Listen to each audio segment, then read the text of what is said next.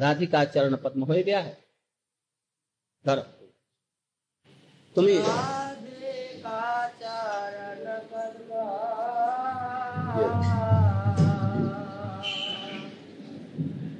सकल से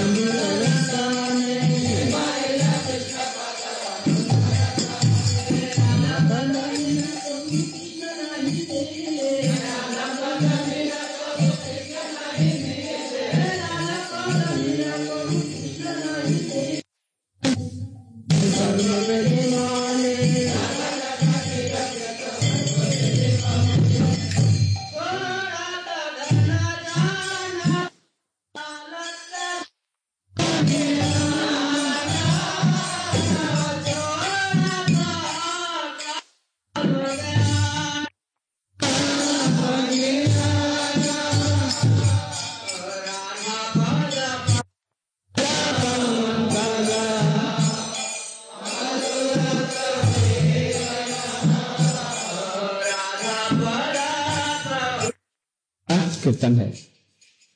यह कीर्तन हम लोगों के लिए बहुत ही आशा के लिए एक किरण है। इसमें लिखा है ना, भक्ति विनोद परमाण माने क्या? परमाण माने क्या? यहां अरे मैं मेरा देखो ये मैं कहा क्या था।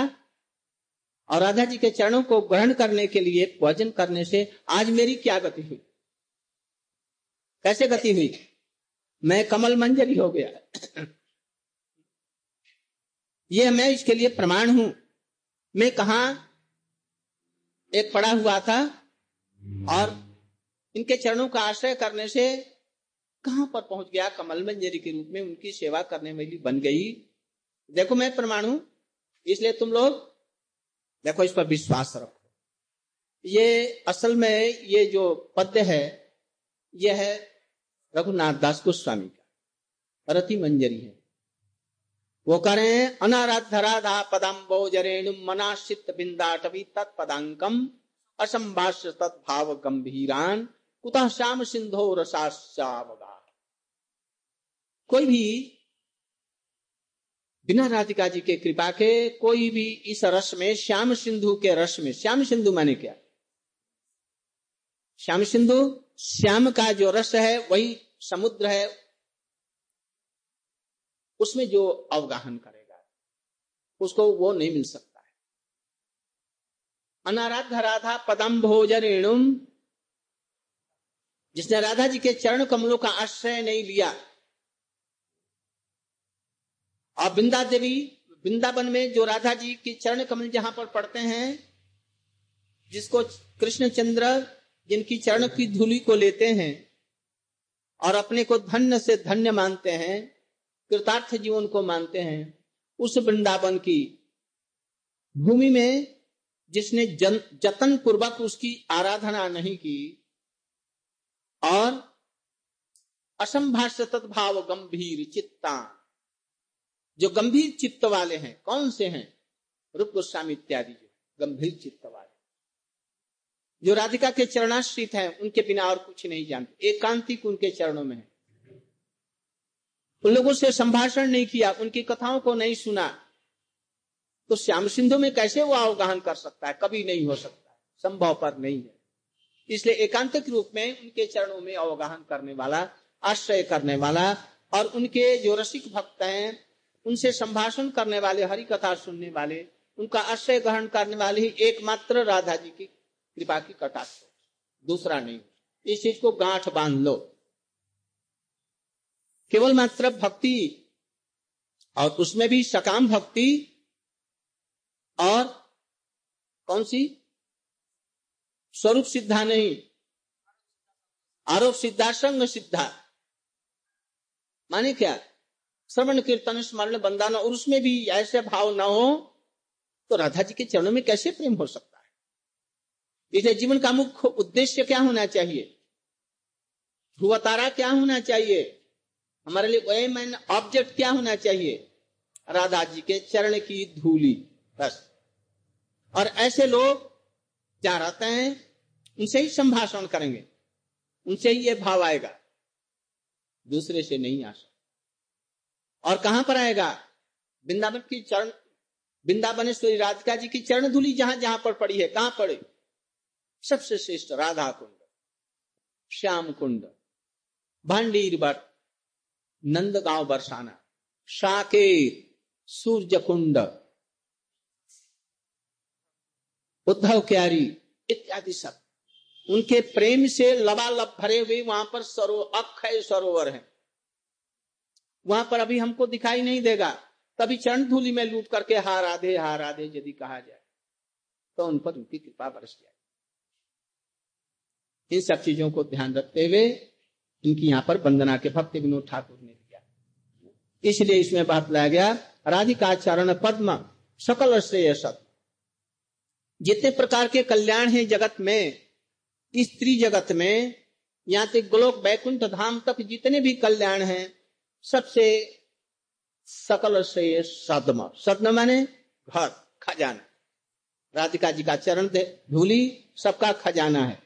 जतन जे नहीं आराधना, उसको जिसने जत्न पूर्वक सावधानी से एकांत चित्त से नहीं आराधना की, राधा पदांकित तो धाम, राधा जी के चरण कमल जहां जहां पड़े हैं वृंदावन में,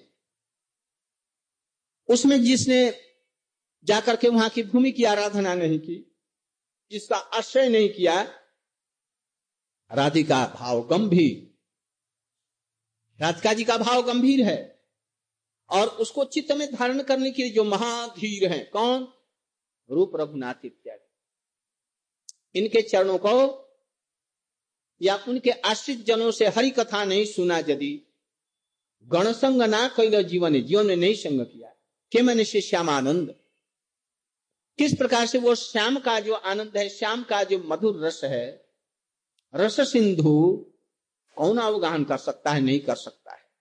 लभी बे बुझो, एक मन से जरा विचार तो करो,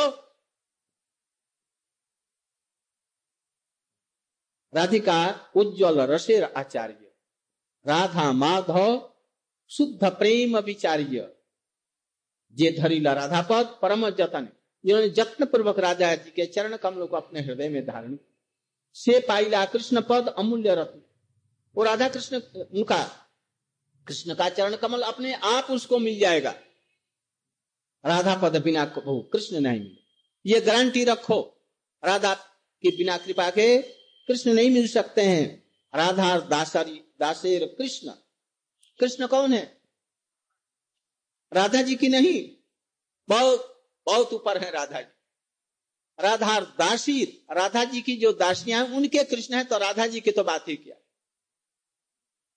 उनकी दासियां कृष्ण को बेच सकती हैं, दे सकती हैं, जो राधा जी की सब, तो राधा जी कैसी होंगी, ये समझो उनकी कृपा कैसी हो। इस तरह से छोड़त धन जन कलत्र सुतम, जो लोग छोड़त धन जन, अपना धन संपत्ति छोड़कर, कलत्र सुतमित, अपनी स्त्री प्यारी, पति पुत्र इत्यादि सबको प्रत्याग कर, उनका मोह छोड़कर, छोड़त कर्म ज्ञान, कर्म और ज्ञान सबको छोड़ करके, यहां तक वैकुंठीय प्रेम, द्वारकाधीश का प्रेम और सब प्रेमों को छोड़ करके, राधा पद पंकज मधुरत सेवन, राधा कृष्ण के चरण कमलों को मधुरत सेवन माने क्या, मधुर रूप में पारकीय भाव से उनकी जो सेवा करने वाले हैं, भक्ति विनोद, भक्ति विनोद ठाकुर इसके प्रमाण है। भक्ति विनोद कारण देखो हमारा जैसा व्यक्ति साधारण उनकी सेवा से कैसा हो गया, तुम लोग भी आशा से उद्दीपित होकर के उनके चरण कमलों को आश्रय। इसलिए आज के दिन हम लोग दादाजी के चरण कमलों को हम आश्रय करते हैं, ऐसी भावना, और ऐसे लोगों के साथ में ही मिला जाए, हरि कथा सुना जाए, जिससे कि ये सब भाव हमारे हृदय में, हमारा जीवन सार्थक हो जाए। बोलो तो जय राधा माधव जय कुंज बिहारी। मन अच्छे माधव जय कुंज बिहारी जय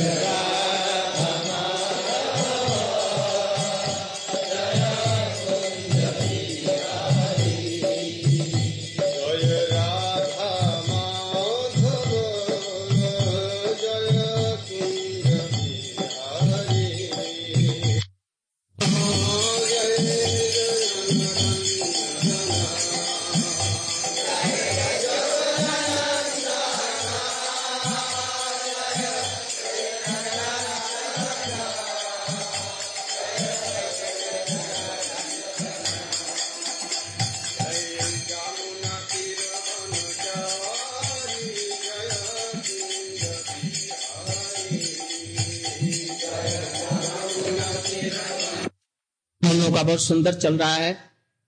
मैं समझता कि 2-3 दिन ऐसा होता भी रहे तो कोई उठेगा नहीं, किंतु और भी तो काम करना है। आज अभी चावल लाना है, अभी अभिषेक होना है, अभी शाम को बधाई का कीर्तन होना है, बहुत काम बाकी है। अभी ब्रह्मचारी लोग सब लोग यहीं पर लगा तो रसोई कैसे बनेगी, भोग कैसे लगेगा।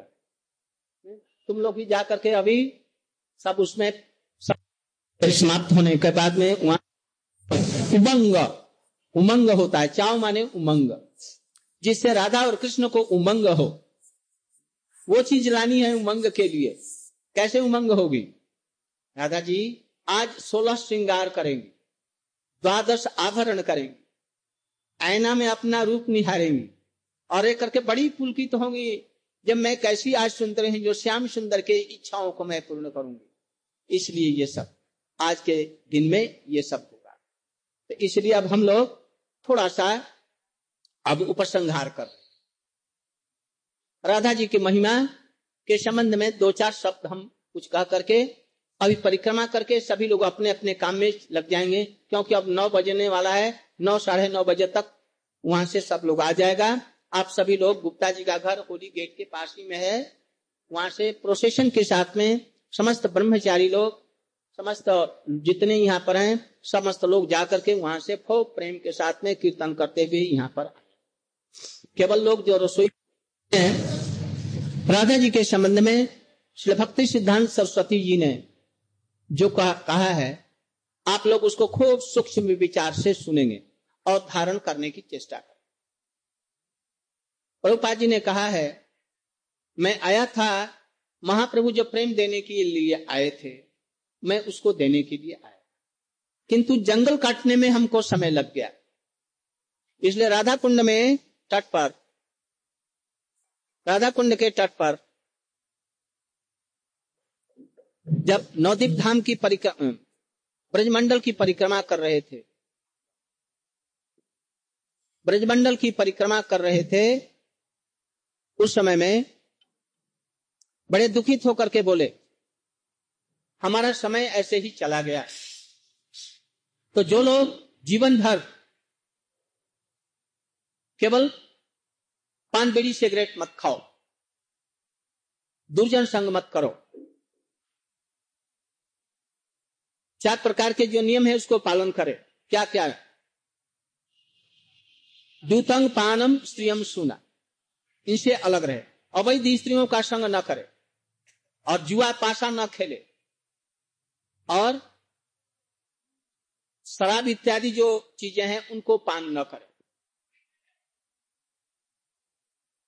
और गले में तुलसी माला लगाए, तिलक लगाए और हरि नाम कीर्तन करो। बस यहीं तक रह गया। ये महाप्रभु जी के विचारों में नहीं प्रवेश कर सकता है। इसलिए कुछ मैं यहाँ पर सब उपस्थित बड़े बड़े लोग जो सन्यासी इत्यादि हैं, जिन्होंने 30-40 वर्ष तक भजन किया है उनके लिए मैं बतला रहा हूं। यही जीवन का मूल कर्तव्य नहीं है, उद्देश्य नहीं है। ये तो खेत को प्रस्तुत करना था, मैं इसलिए नहीं आया।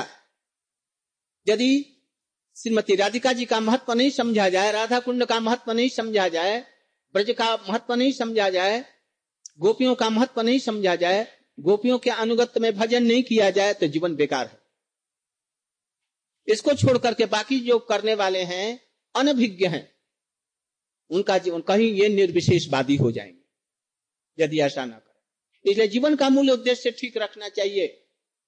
सारा जीवन बस यही करेंगे, दूसरे जन्म में भी यही करेंगे, लाख लाख जन्म में यही करेंगे, पान बीड़ी सिगरेट छोड़ देंगे, अवैध स्त्री करेंगे, संग करेंगे, इसमें कोई हानि नहीं क्योंकि कोई देखता नहीं है, पान बीड़ी सिगरेट नहीं खाएंगे, ऐसा नहीं। मूल जीवन का लक्ष्य राधा कृष्ण का भजन होना चाहिए। इस चीज को खूब अच्छी तरह से सोचो समझो। भक्ति प्रभुपाद जी ये टीका में अपनी कह रहे हैं और उससे विशेष करके जीव गोस्वामी के संदर्भों से उन्होंने लिया है। वो कहते हैं कि देखो, जोग माया को और जड़ माया को एक मत समझो। जोग माया राधा जी की ही प्रकाश एक है।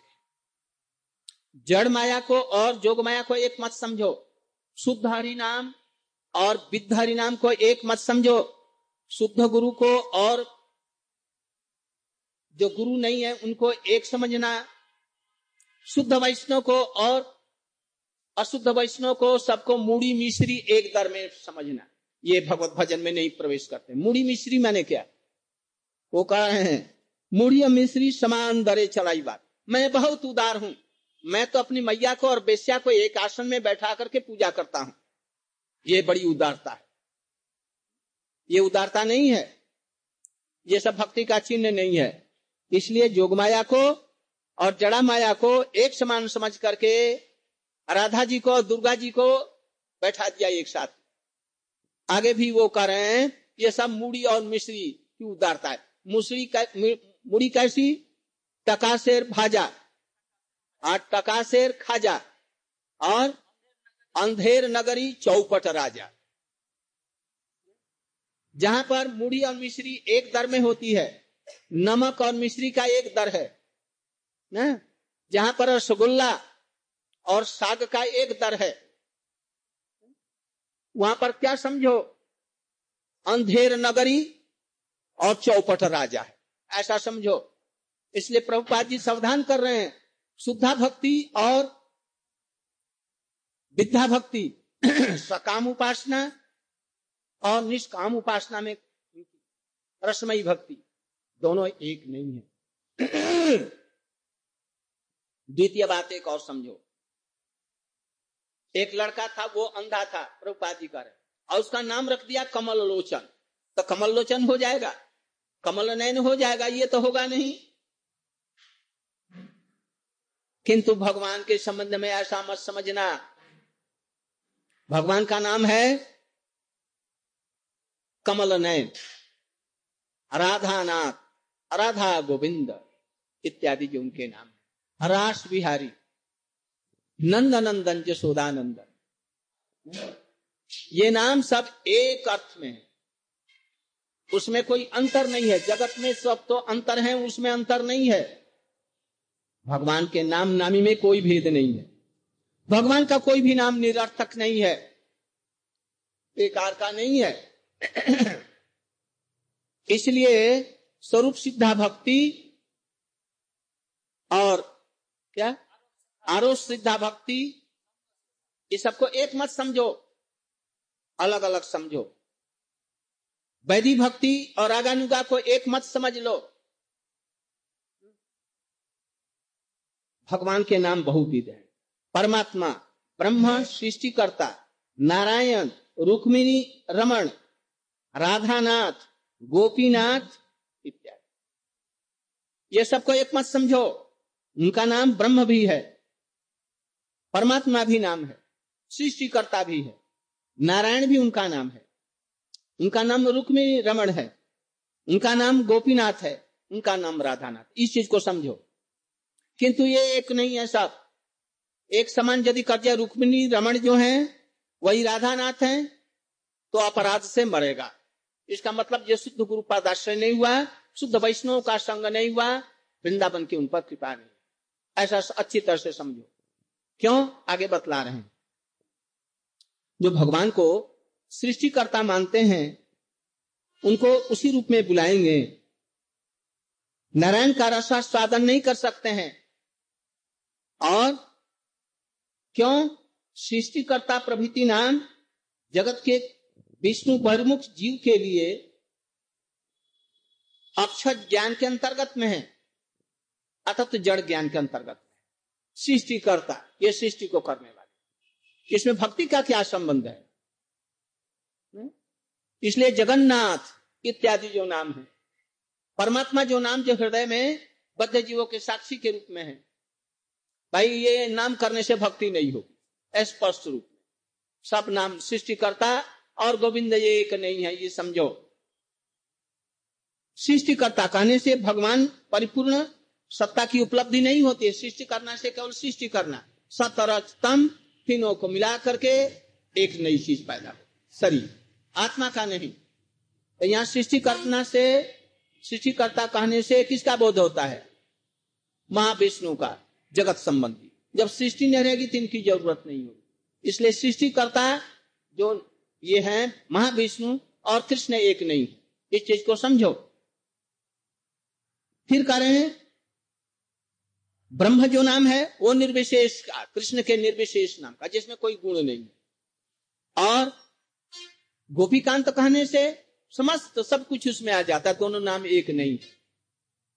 उसी तरह से परमात्मा कहने से भगवान का परिपूर्ण भाव नाम रूप गुण क्रिया का बोध नहीं होता। इसलिए परमात्मा कहने से कृष्ण कहने से एक नहीं होगा। इसी प्रकार से नारायण का जो भजन करते हैं अन्य रस से भगवान के भजनानुरूप प्रतिभजने कृष्ण पूर्ण समर्थ। नारायण का कहने से कृष्ण की उपासना नहीं हो जाएगी। जो नारायण नाम का उच्चारण करेंगे, लक्ष्मी नारायण, उनका राधा कृष्ण की उपासना नहीं होगी। मधुर रस उत्फुल्ल प्रेमे भजने अनुरूप प्रतिभजन ना करी देखते पाइया, कृष्ण कहिलेन नहीं। तो नारायण भजन करने वाला व्यक्ति कभी भी कृष्ण के माधुर्य की उपलब्धि नहीं कर सकता। नारायण का जो भजन करता है वो कृष्ण के मधुर रस की कभी भी उपलब्धि नहीं कर सकता है। ब्रज उसको लाखों कोटि जन्मों में नहीं मिलेगा, ये समझो, यदि कोई रसिक वैष्णव नहीं मिला। कृष्ण भक्त भी एक कृष्ण तेई माधुर्य द्वारा नारायण ऐश्वर्य आच्छादित भैया संपूर्ण परम चमत्कारिता वर्तमान देखिया, नारायण भजने स्पीहा करण। जो कृष्ण का भजन करते हैं वो लक्ष्मीपति व्योमनयनी तत्वा अपि, उनको भी छोड़ देते हैं, क्योंकि कृष्ण का जो रस माधुर्य दया इत्यादि है, रस है, नारायण में नहीं है, लक्ष्मी में। इसके भी छोड़ देते हैं एकांति कृष्ण का भजन करने वाले। महाप्रभु के विचार के अनुसार में, रूप गोस्वामी के विचार में जो चलते हैं, इन सब का भी नारायण का भी उपासनापन छोड़ देते हैं। कृष्ण को कभी भी रुक्मिणी रमण संबोधन नहीं करते हैं? गोपी रुक्मिणी रमण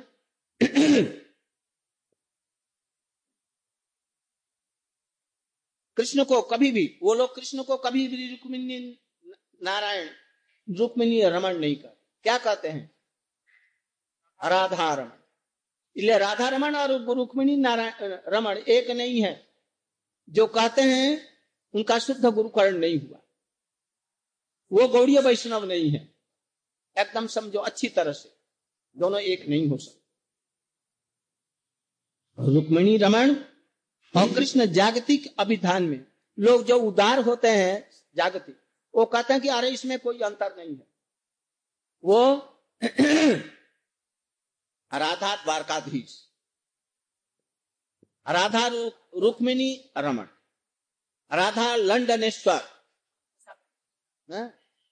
अरे वृंदावनेश्वरी राधा जी हैं, वृंदावन को छोड़कर के कहीं नहीं जाती।